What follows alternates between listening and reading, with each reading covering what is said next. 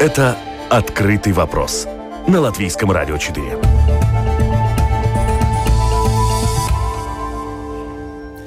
Здравствуйте, уважаемые радиослушатели. Вместе с вами в эфире Латвийского радио 4 дискуссионная программа «Открытые вопросы». И, как всегда, в это время а, по понедельникам мы обсуждаем самые заметные события а, международной политики. У микрофона Роман Шмелев, продюсер программы Валентина Артеменко. А в нашей студии вместе с нами эксперт Ансис Богустовс, политический обозреватель канала ТВ-24. Приветствую вас. Здравствуйте, здравствуйте. И также на прямой линии вместе с нами Андрес Спруц, профессор и также эм, э, декан э, факультета европейских студий Рижского университета имени Страдания, директор Института внешней политики Латвии. Добрый день, вы нас слышите? Добрый день, очень хорошо слышу. Да, э, замечательно. Начнем с э, Европы, потом перейдем к другим темам. Разумеется, сегодня в ходе нашего разговора затронем ситуацию в Беларуси, э, точнее ее развитие, как она сейчас развивается за, с очередными протестами, которые там проходят. Но все-таки давайте начнем с европейских дел. Вот, судя по той статистике, которая ведется сейчас сейчас в Европейском Союзе о увеличении э, и протечении э, распространения вируса COVID-19 видно, что увеличивается количество случаев. Э, и вот, например, на портале Политико э, видно, что вот эта волна, она увеличивается, возрастает и напоминает некоторый второй виток. Например, на данный момент, на вчерашний день было зарегистрировано 15 тысяч новых случаев заболевания COVID-19. Это практически половина от самого такого пика, пришедшегося на март э, этого года случаев в заболевании в Европе. Так вот, о политическом и экономическом влиянии мы сейчас и а, будем а, говорить, как справляется Европа с, а, в политическом смысле этого слова с распространением COVID-19. Господин Спруц, вам первый вопрос. Вот э, Европа, Европейский Союз договорился о, о мерах выделении, в том числе средств на то, чтобы э, как-то этот эффект от влияния COVID-19 снизить. Насколько легко это было сделать? Ну, конечно, нелегко, а, потому что никогда не легко пойти на компромиссы, где в какой-то мере все проигрывают, но с другой стороны все при компромиссах выигрывают. И, конечно, то, что стало с ковидом и влияние на экономику, ну, это как бы влияет на то, что все-таки решения они должны быть найдены. И какое-то решение в этом смысле все-таки было найдено. А, хотя ну, мы будем смотреть, как это уже будет э, реализовываться в жизни. В том смысле, что все-таки то, что вы сказали, сейчас мы говорим про вторую волну. Мы будем смотреть, как правительство будет реагировать на это. Конечно, для европейской экономики очень важно, чтобы экономика ну, была взаимодействовала между э, этими экономиками власть, э, странами. И тем более тоже и добавок открыто для мира. Потому что опять, э, например, Германия один из самых больших экспортеров э, в мире. И германская экономика, она очень будет влиять на то, как э, европейская экономика будет функционировать. Поэтому, конечно, то, что мы нашли какой-то общий язык и финансы, чтобы помочь экономике, это хорошо, но здесь довольно много разных еще других факторов, в том числе и COVID-19, и вторая волна, как это повлияет на конкретные реакции, как тоже общество будет реагировать. Хотя можно сказать, можно такой диагноз сделать, что сейчас страха, боязни поменьше, чем было в марте, в апреле. Потому что, наверное, мы уже немножко привыкли, мы уже устали от каких-то ограничений. Наверное, наша медицинская система тоже более готова, чтобы уже реагировать.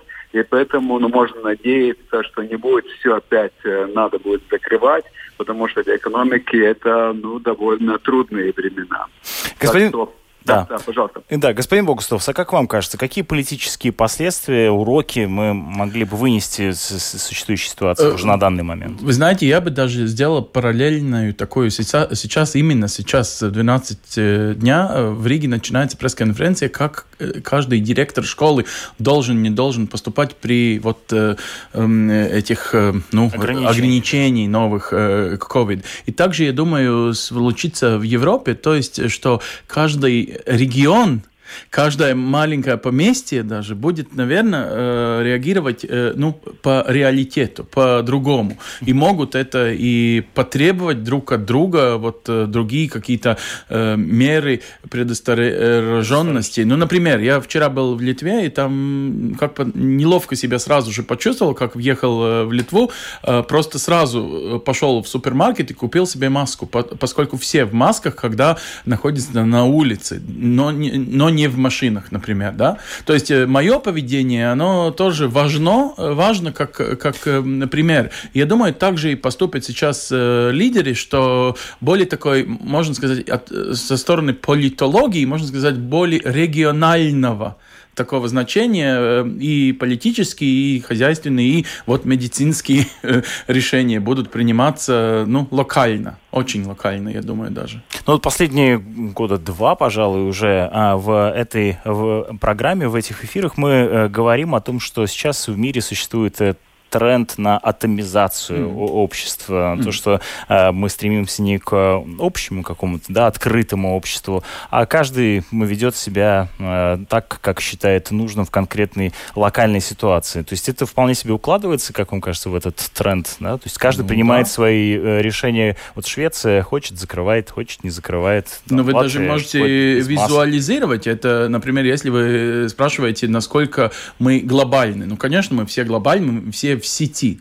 Но в то же время за последние пять лет мы очень таки находим, насколько важны для, не знаю, латвийцев э, национальные узоры. Ну, то есть, э, реально, а, можно сказать, себя украсить, э, ну, такими, что я вот из Латвии, я вот из, не знаю, Германии. Ну, то есть, э, это повсюду, я думаю, это нормальная реакция. COVID просто это все уже на другом уровне поставит. И, и конечно, и, ну, я, например, столкнулся с ситуацией, когда мне звонят, я, ну, сдал квартиру э, латышам, которые вернулись из э, Великобритании. Они как-то извиняются передо мной, что они, к сожалению, сожалению, э, э, ну, э, возьмут этот самолет, э, их рейс прибудет уже когда они должны две недели сидеть э, в самоизоляции. Они как бы извинялись ко мне, думали, что латыши на самом деле очень, ненавидят вот приезжих, э, своих даже родственников, друзей. Ну, я, конечно, не так себе повел. Конечно, дал, дал, дал ключи и, ну, постелил им кровати и, ну, встретимся, когда они уже, вот, я думаю, просто это очень много таких в глобальных в политических э, в отраслях, и тоже вот э, в нашем повседневном таком отношении друг к другу немного повлияет. Ну, например, я себя неловко почувствовал, Роман, когда мы уже с вами год как знакомы, и не смог вам э, руку дать. Просто это вот новая норма нашего поведения. Это все свершилось за последние пару месяцев. Господин Спруц, как вам кажется, коронавирус помог этому тренду автомизации в политике набрать э, силу или нет? Да, наверное, я соглашусь и на индивидуальном уровне, и на уровне э, народов, наций, государств, потому что вообще-то, конечно, мы уже были э, усилены интернетом, э, теми всеми технологиями, как бы человек каждый, что он уже мог жить в какой-то мере в своем мире даже. А, это разница между 21 веком и 20 веком, где все-таки надо было как бы участвовать в более больших таких движениях. И сейчас каждый в какой-то мере сам за себя, потому что технология это позволяет. С другой стороны, еще добавок к этому, COVID, он добавил э, границы. Э, то, что он сказал, даже мы сейчас уже, сейчас уже здесь нет как бы э, разграничения по по как бы национальности, но сейчас кто за рубежом и кто здесь. Кто за рубежом, уже ему надо извиняться, если он уже приезжает. Так что вот этот как бы сентимент, что границы, реальные границы государства, они, мы почувствовали их. И они усилились. И нашей ментальности, что вообще-то надо защищать границы. Они важны. Не надо пускать потенциальных тех, у которых может быть COVID. Очень много стереотипов к этому, но это не отрицает этот тренд. Но, конечно, как бы здесь хорошие и плохие стороны. Хорошие стороны – это все довольно нормально действовать, когда все-таки остается взаимодействие. Когда мы не, не начинаем изолироваться, когда мы не, не попадаем в какой-то такой, ну, государственный уже как бы ограничения, границы и так далее, потому что вообще-то я думаю, что маленькие страны, они только могут от этого потерять. Для маленьких стран открытость, она очень-очень важна. Для общества открытость очень важна, индивидов открытость очень важна. Но здесь мы можем увидеть тоже тенденции, которые довольно такие интересные тенденции, то, что государство в какой-то мере возвращается. Возвращается большой брат или может возвратиться большой брат. Мы говорили про Китай, мы говорили про Россию, что там э, кого-то э, смотрят э, и как бы идентифицируют. Сейчас эти элементы начинают появляться тоже в наших обществах. И здесь довольно большой, я бы сказал, риск, чтобы вот это государство, правительство, большой брат, чтобы он слишком не возвратился, потому что все-таки мы поставили на наше общество, на взаимодействие с другими обществами и на открытость, на плурализм, на все-таки тоже приватность наш, на, нашего как бы, индивидуальных э, решений и, и поведения. Э, я хотел бы вернуться к первой части вашего разговора, а потом перейти вот к вашей последней мысли. А, но э, по поводу границ вы заявили, да, в том числе и вот в э, издании Economist, да, сегодня появилась статья о том, что Шенген находится в кризе. Эту мысль высказывал и президент Франции Эммануэль Макрон. Как вам кажется, вот эта вот сила, объединявшая и объединяющая Европу, Шенгенский договор, позволяющий, в общем, без э, даже демонстрации иногда паспорта путешествовать между границами Европы. Вот насколько он сейчас находится в кризисном положении? А, я бы не хотел бы преувеличивать. Я думаю, что смерть э, шенгенской зоны, она немножко преувеличена. Еще, еще мы не дошли. Я очень надеюсь, не дойдем до этого. Хотя, опять, здесь, наверное, разные, разные позиции, разные взгляды. А, если мы говорим про Макрона, но Макрон, да, он говорит про вещи. Он умник, конечно, в этом смысле, потому что он говорил тоже про, мы помним, про НАТО, что НАТО у него как бы уже не работает мозг и уже атрофировался. Но... Да-да, про смерть головного мозга мы обсуждали да, осенью да, прошлого но, года. Но здесь, но я думаю, что Макрон, да, есть, есть нет дыма без огня. И то опять то, что Макрон сказал и про НАТО, и про Шенген, нет дыма без огня, э, без огня, но здесь, наверное, тоже есть элемент провокации, элемент, что надо с этим заниматься, потому что есть проблемы. Надо эту проблему актуализировать. Так что, конечно, не, можем, не можем говорить, что нет такой проблемы, потому что опять мы говорили про границы, границы, что границы стали чем-то святым, что мы должны закрывать границы, мы должны защищать, защищать себя, свое общество. Но опять, с другой стороны, довольно быстро наши самолеты уже полетели даже страны, у которых, э, ну, там, желтая, красная черта, значит, что вообще-то экономическая ситуация не слишком-то хороша, потому что без уже взаимодействия наше общество не привыкло, и я думаю, что все-таки экономически взаимодействие, то, что мы уже говорили, оно очень-очень важно. И поэтому я считаю, что так очень быстро, ну, это смерть, мы не дойдем до этого, хотя вызовы, если будет опять большая, большая волна и уже будут опять э, медиа к смерти людей и чисто будет увеличиваться, я думаю, мы возвратимся опять к сакральности границ и том, что вообще-то вопрос о Шенгене опять будет э, стать дыбом. То есть вы не исключаете, да, вероятность пересмотра Шенгенского договора?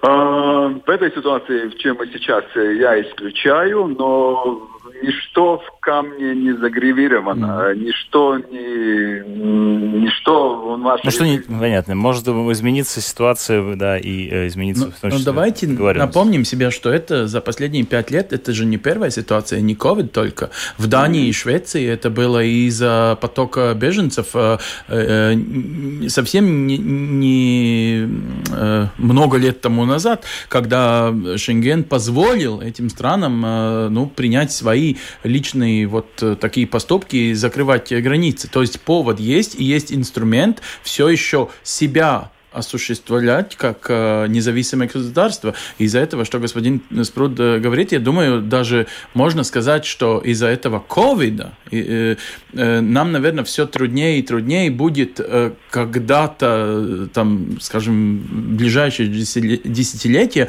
осуществлять идею от того, что границ не надо, что в Европе вообще это Соединенные Штаты Европы. Ну, то есть вот это, я думаю, политической будет такая составляющая этой болезни, что мы уже не сможем. То есть себя беречь, это все-таки иметь свою ну, независимость. Например, э, здравоохранение и все эти вещи, это же нету такого европейского уровня, который всего этого регулирует. Ну, пока вроде ну, как нету, но теоретически, опять же, возвращаясь к высказыванию о том, что ничто не загравировано, ну, не да. написано на камне, да, не выгравировано. А, ну вот э, э, получается из ваших слов я делаю вывод, что границы границы является таким некоторым симптомом да, того, что происходит в а, ситуации в Европе. И в случае какой-то опасности первое, что дает о себе знать, э, говорит о том, что что-то отклоняется от нормы, это именно граница. Я думаю, даже если вы посмотрите в сторону Соединенных Штатов Америки, там ведь да, граница вот э, этого штата и другого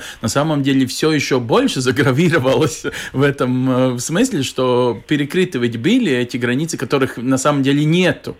Э, но они были перекрыты в смысле, что э, в некоторых областях нельзя было ехать, заезжать. Также в Австралии там ну, мы видели, например, других стран, да, например, да, в России тоже каждый из регионов тоже Конечно. на определенное время выстраивал ограничительные э, меры. Mm-hmm. К другой мысли, да, я хотел бы перейти к вот, вот этому противоречию между частным пространством, да, взамен на обеспечение некоторой безопасности, которое как бы государство заявляет, что может обеспечить. Э, господин Богустус, так ради угу. интереса, а у вас установлено на, на телефоне да. приложение? Я в первый же вечер, когда его пустили, установил для себя и для своих детей, чувствую себя лучше. И вот э, сейчас первым делом э, спрошу, согласны ли были мои, например, там, ну, соклассники и их не родители в первом сентябре все себя почувствовать лучше из-за этого, что нам дает технология технология. Но просто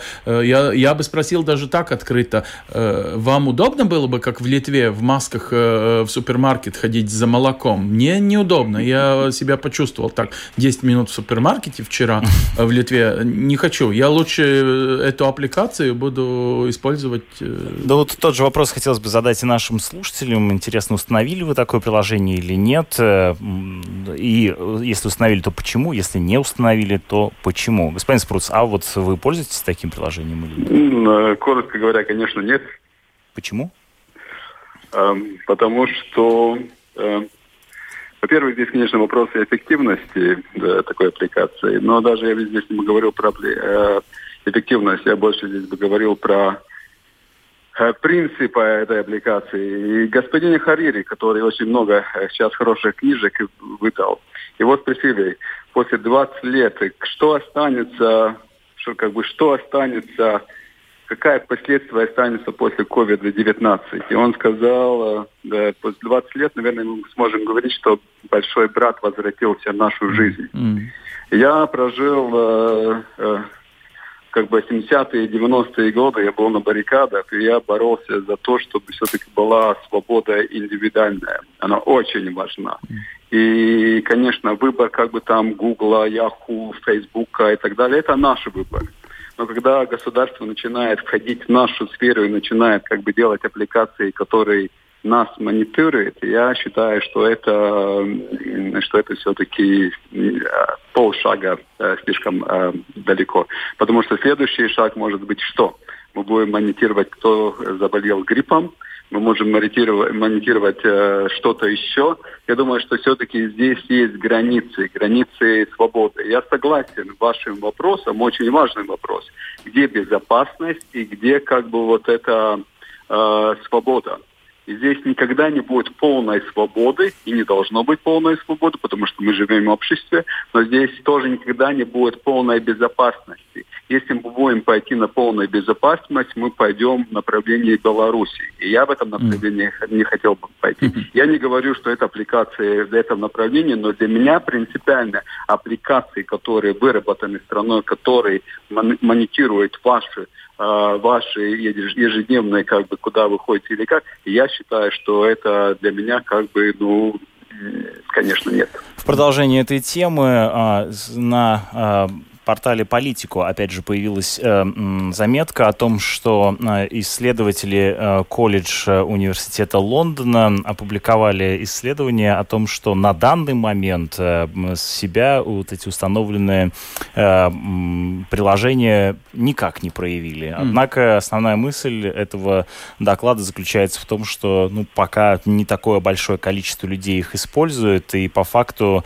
ну, таким образом должны их его использовать либо все, либо либо оно не имеет э, эффекта. Да. Ну, вот пока промежуточные результаты говорят, что никакого ну, эффекта по- не Получается, будет. что в Китае она бы проработала, если бы коммунистическая партия всем, всем бы как бы одним решением заставила их использовать, но у нас как бы привычно вот э, то, Видите, что как коммуни... Спрут, коммунистическая партия, может быть, и могла бы э, да, заставить, но мы таким же образом э, будем вынуждены просто покупать телефоны, где они могут быть а, ну прошиты ну да. сами по себе. И... Да, это возможно, да, конечно.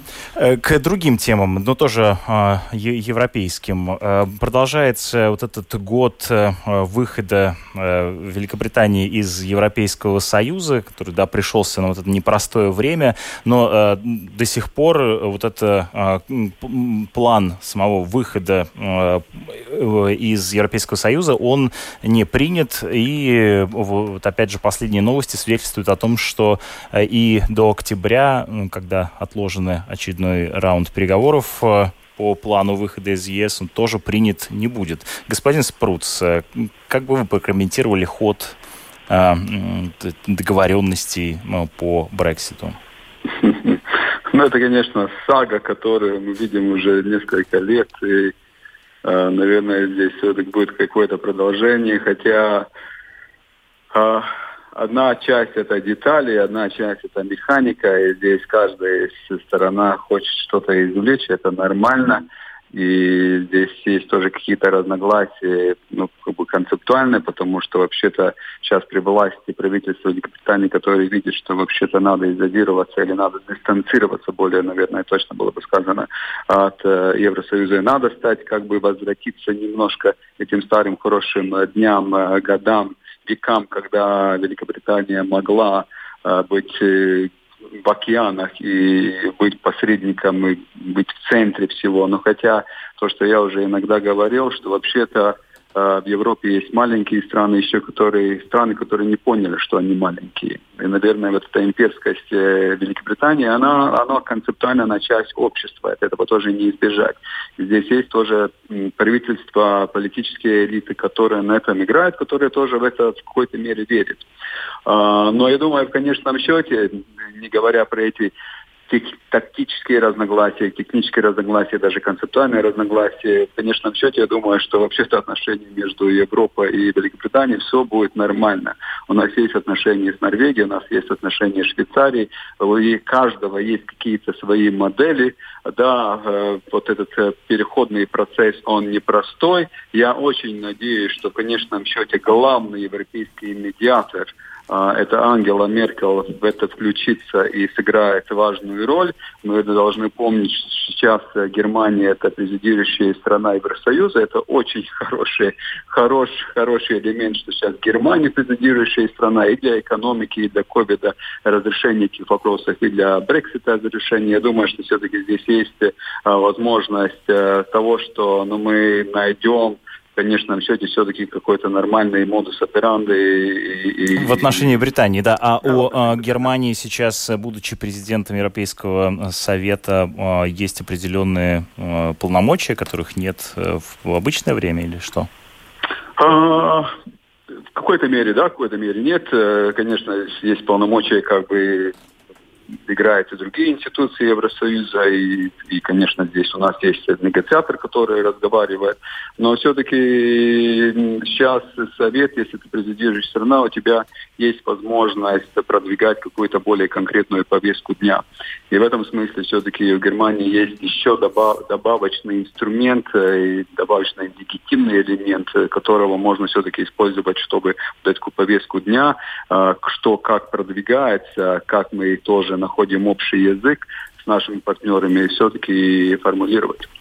Господин Богустовс, как вам кажется, развивается эпопея ну, с Брекситом? Там я бы обратил на э, внимание на такого дипломата, который никогда, будучи французом, э, не обратился бы, как бы не ужасался бы в эфире.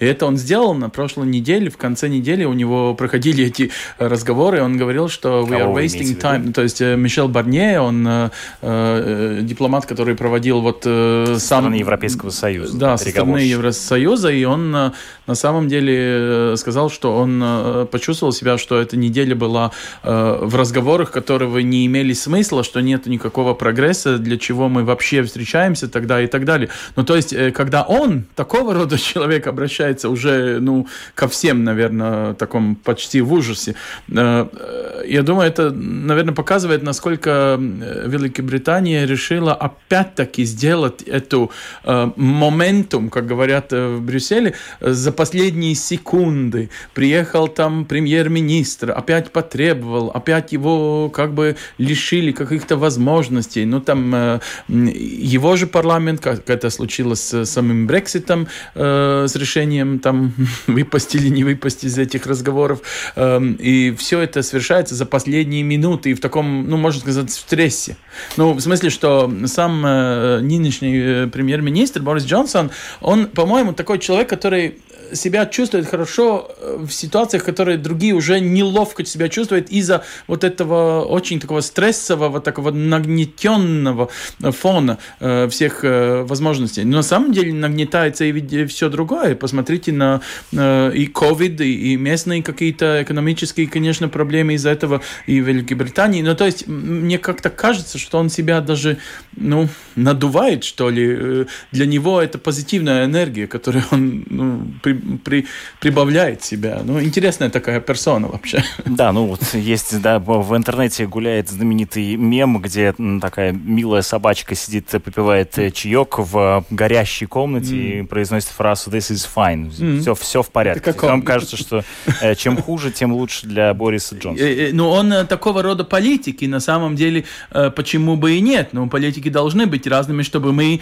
в демократической стране могли бы выбрать для себя вот в этом же же промежутки времени, когда живем с ним, э, того или другого вот э, такого характера для нашей страны. Но я бы не хотел быть сейчас гражданином Великобритании. Настолько много э, заданных, не, но неотвеченных э, вопросов. Я не уверен, что они так спокойно себя в 5 часов каждый день э, пьют чай и думают про какие-то глобальные темы. Будем следить за тем, как происходит процесс выхода Великобритании из Европейского Союза.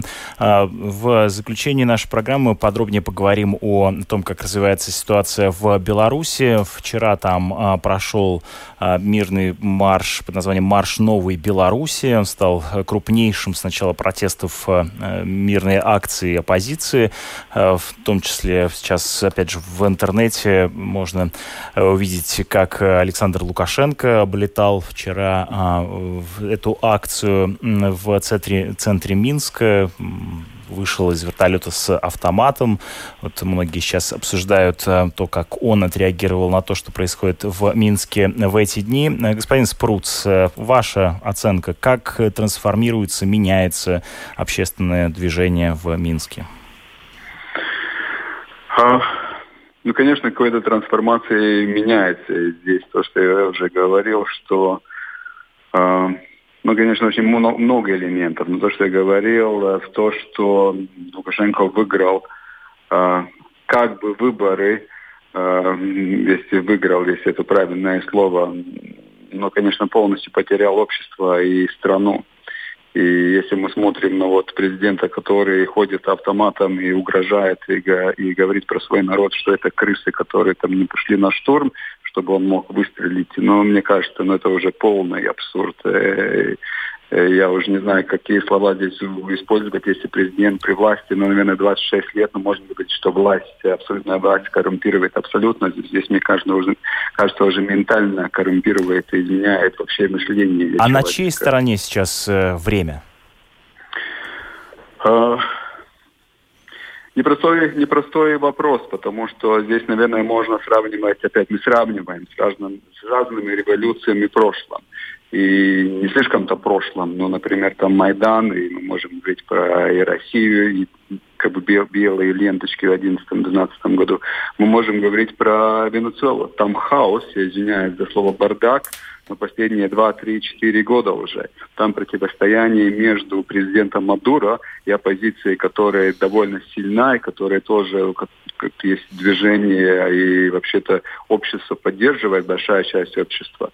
А здесь э, здесь э, все-таки ну, мы видим это противостояние, которое длится уже годами. Я не исключаю, что это противостояние терпение сейчас э, довольно важный элемент. Еще важный элемент, на какой стороне силовые структуры. Но сейчас, конечно, мы можем говорить про президента Лукашенко. Он президент ОМОНа и бюрократии. А, и пока эта бюрократия, тем более ОМОН, еще как бы держится за ним, у него есть какой-то шанс вот э, продолжать вот так э, эту констернацию власти. Но экономика тоже войдет в игру. И здесь опять ну, будет интересно смотреть, что Россия в этой ситуации будет делать. У России тоже сейчас альтернативы поддерживать Э, немножко чем-то финансами Лукашенко или уже начинать играть э, свою игру на альтернативную оппозицию. Поэтому здесь довольно много факторов, но то, что мы видели вчера, что вообще-то терпение тоже общества довольно большое. И сейчас, я думаю, для большой части общества они уже понимают, что возвратиться то насилие, что они видели перед этим, возвратиться уже как бы в прошлом уже просто невозможно, потому что это уже будет вопрос жизни. И поэтому я думаю, что это противостояние будет довольно долго, но если общество будет продолжать выходить на улицы. Я думаю, скоро или, или позднее, надеюсь, что все-таки скорее а, Лукашенко все-таки ну, должен будет уйти в одном или другом mm. как бы ситуации. Но сейчас, к сожалению, этот автомат в руках президента, он более все-таки, ну, к сожалению, здесь есть риск на насилие mm. в стране. Э, Мария Колесникова, одна из э, лидеров э, протестов в Беларуси, дала интервью российскому изданию «Новая газета». Там на вопросы журналиста Илья Зара, думаете ли вы, что будут люди выходить еще полгода или год? По его мнению, это невозможно. Она отвечает таким образом. Протест может видоизмениться, стать экономическим. Возможно, люди перестанут покупать продукты, произведенные на государственных предприятиях, или платить налоги. Есть варианты, о которых мы можем даже не догадываться. Я не думаю, что мы можем проиграть, потому что мы уже выиграли, заявила Колесникова а, новой газете. Э, господин Богустов, как вам кажется, будет развиваться сейчас? Ну, там, протест? я думаю, сейчас и произойдет, наверное, немного э, такой, э, ну, сбор возможных ресурсов, но в то же время э, спор на власть э, оппозицией. Ну, в смысле, что ведь э, такого лидера оппозиции нету. Но если мы можем увидеть Лукашенко как реального президента уже за 26 лет, мы такой одной персоны или там две-три не можем найти. Некоторые даже отказываются от этой возможности. Я думаю, забыл сразу фамилия, ну... Э, Вы имеете в виду одно, одних... Э, ну, которые кандидат? отказались, да, ну... Эм, ну да, э, в, на последних выборах... Юная дама, которая сейчас в Литве, это... Тихановская. Тихановская, да, спасибо.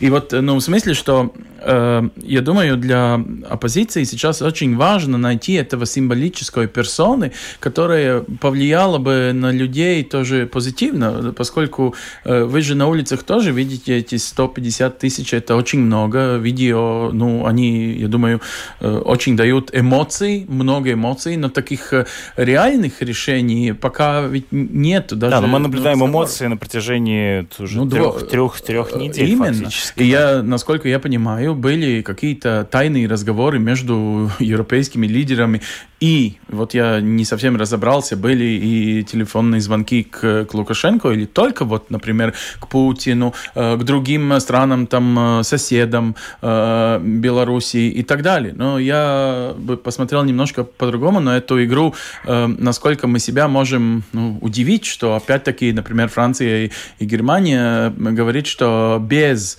влечения Владимира Путина за столом э, вообще разговор даже начать нельзя. Но мы можем себя напомнить, что, например, э, нормандийские эти разговоры э, в Украине ведь тоже совершились, и не всегда то, что было договорено, потом э, ну, постепенно и совершается. Ну, в смысле, что эти разговоры, вы спросили господина Спруда насчет времени.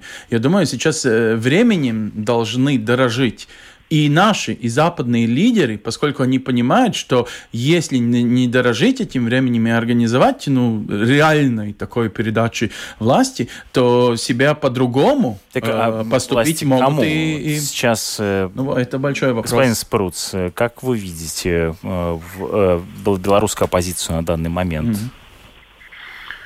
Кто а... ее представляет и что непосредственно он представляет?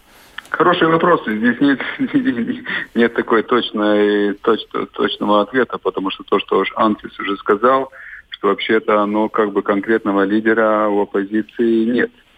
А, Тихановская более как символ, а, и Координационный совет, он более как бы потенциальный механизм передачи власти, но он не оппозиционный механизм, это не правительство, а, которое альтернативное правительство, это просто общественное какое-то движение, где разные хорошие люди, которые как бы, ну, могут сыграть роль, чтобы все-таки этот переход э, случился. Но если власть, если господин Лукашенко э, не готов идти на такие компромиссы, ну, тогда, тогда здесь другие факторы входят э, в игру. Поэтому здесь как бы оппозиция, она довольно но рассеянная. Но с другой стороны, конечно, здесь и сила оппозиции, потому что здесь не можно конкретного человека арестовать, и все закончится. Э, кого-то выгнать, здесь все закончится. Сейчас мы уже видим, что это такое общественное движение людей, которые просто уже не хотят жить э, с человеком, который ну, уже потерял полностью свою легитимность. И здесь, э, ну, как бы, с одной стороны, я очень критичен по отношению к Лукашенко, но еще маленькая надежда, все, все-таки вот, ну, какой-то компромисс может пойти. Но опять этот компромисс ну, не будет таков, чтобы он потерял власть. Наверное, что власть он не захочет отдать. И поэтому но вообще-то поле для маневра, поле для компромисса, оно очень-очень ограничено. Хорошо, что, то есть я правильно понимаю, что то есть вы да. допускаете, что Лукашенко может пойти на некоторые уступки и произвести какие-то изменения, не знаю, реформы в стране, правильно так? Да, но это более Потемки, Потемкинская что это говорит? По Потемкинской деревне, понятно, Потем, да. Но с другой... Деревня. На, это, на это он потенциально может идти, и мы уже видим, что немножко он что-то поменял, в том смысле, что после первых дней, после первой недели э, полного насилия, он уже насилие не использует. Да. Но это, скажем, реакционное да, э, да, решение. Да, а вот. Э, что касается э, тех реформ, да, или там каких-то политических, экономических изменений, э, они каковы? Как бы можно было их сформулировать э, со стороны белорусской оппозиции? Они есть вообще или нет? Вот я слежу за ситуацией в Беларуси, но не, не могу понять. Они каковы? Мне кажется, что белорусы очень разного хотят. Полностью. Я полностью с вами согласен, что белорусы хотят разного. Поэтому я и говорю, что я, я, бы, я бы сказал, что э, достичь то, что Лукашенко отойдет, это может даже, даже ну, я бы не сказал самое простое, но это только само начало. То, что будет потом, очень-очень будет э, довольно большие вызовы, потому что страна э, все-таки привыкла к какой-то конкретной экономической стабильности, конкретной экономической деятельности. И там очень много, конечно, фабрики и заведений, которые ну, публичные, которые государственные. Поэтому я думаю, что ментальность людей, а, а им хватит, они устали у Лукашенко, который полностью опять утратил легитимность с этим насилием. Но я думаю, что после, что после этого здесь очень разные уже идеи. Парламентарная республика, президентская республика.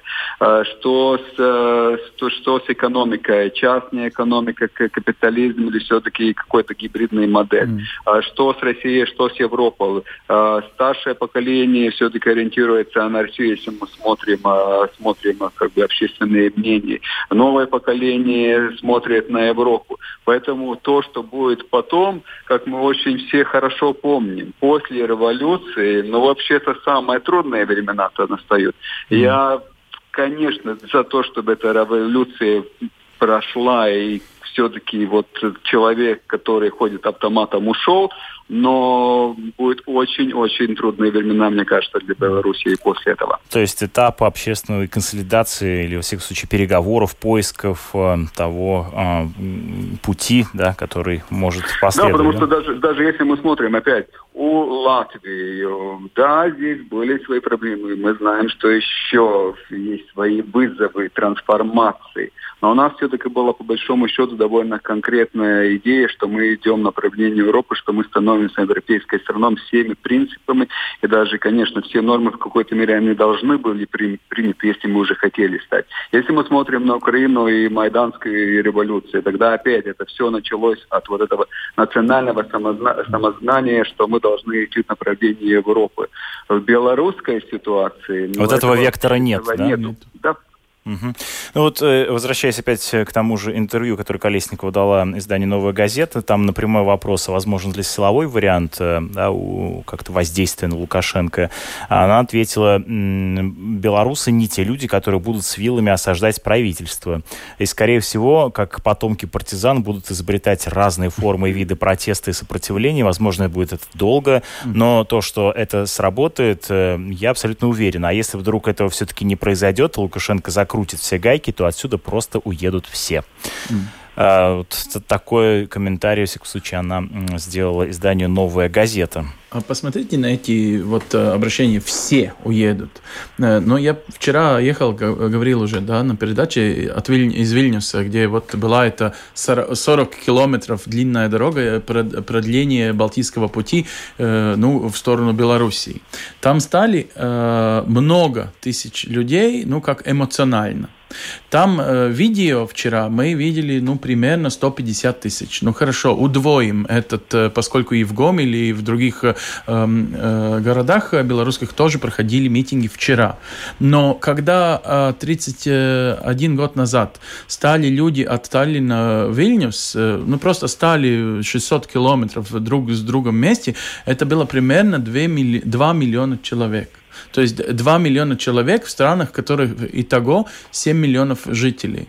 А в Беларуси сейчас 10 миллионов жителей на реальные протесты пришли, ну хорошо, 200, ну хорошо, ну может быть даже это было 300 э, тысяч людей. Э, в большинство молодежь.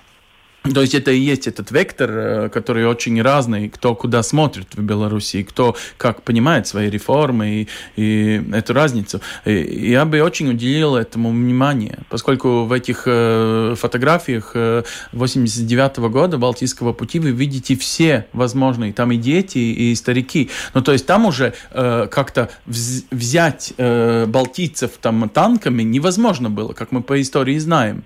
Но тут в Беларуси, ну вот человек угрожает автоматом. На некоторых это все еще э, заработает. Э, кстати, я вчера был и Педру, и ну, там через реку, через Двину э, белорусским как бы людям обращались латышей своими, своими флагами. Мы снимали это в прямом эфире, показывали на ТВ-24. И, и там очень интересно, местные люди, которые белорусы, у них дети, у кого родственники живут там через Двину, они, ну, конечно, влияние, скажем, белорусского, российского телевидения, они очень видны были, но там приходили люди, умоляли этих рижан не приезжать сюда и свою политику не гонять просто символическими такими э, криками через э, Даугаву. Но им-то жить там. Э, им-то жить там. И они думают, что на самом деле э, очень все здорово, только по сравнению, если там с колбасой и, и не знаю, ну, сравнить, э, ну, реалитет, что люди имеют работу, они идут э, на работу, на фабрики, заводы. В Латвии такого нету. Если посмотреть реально, в Красловской волости, ну, нету такого, конечно. И, ну, в смысле, за, э, через Двину там, я понимаю, есть и, и заводы и так далее, где люди себя могут чувствовать, ну, реально обеспеченными, хоть в социальном стабилитете, ну, наверное, не в роскоши. Э, ну, с этой точки зрения, я думаю, если это уже чувствуется тут, в Латвии, в, в людской какой-то в мишлении, но получается такое же мышление, наверное, и в многих людях в глубинке Беларуси. Это, кстати, очень большая страна, она на полтора раза больше всех трех балтийских стран вместе, да, ну, в смысле, мы все-таки должны еще напомнить себе такие немного цифры по сравнению, посмотреть э, на них.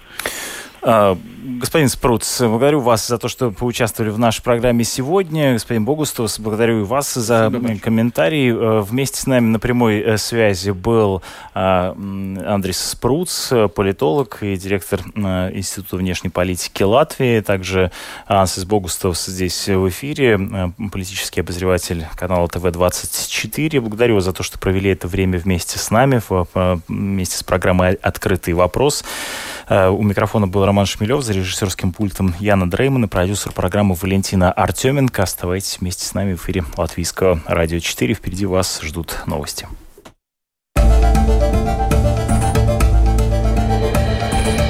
Это «Открытый вопрос» на Латвийском радио 4.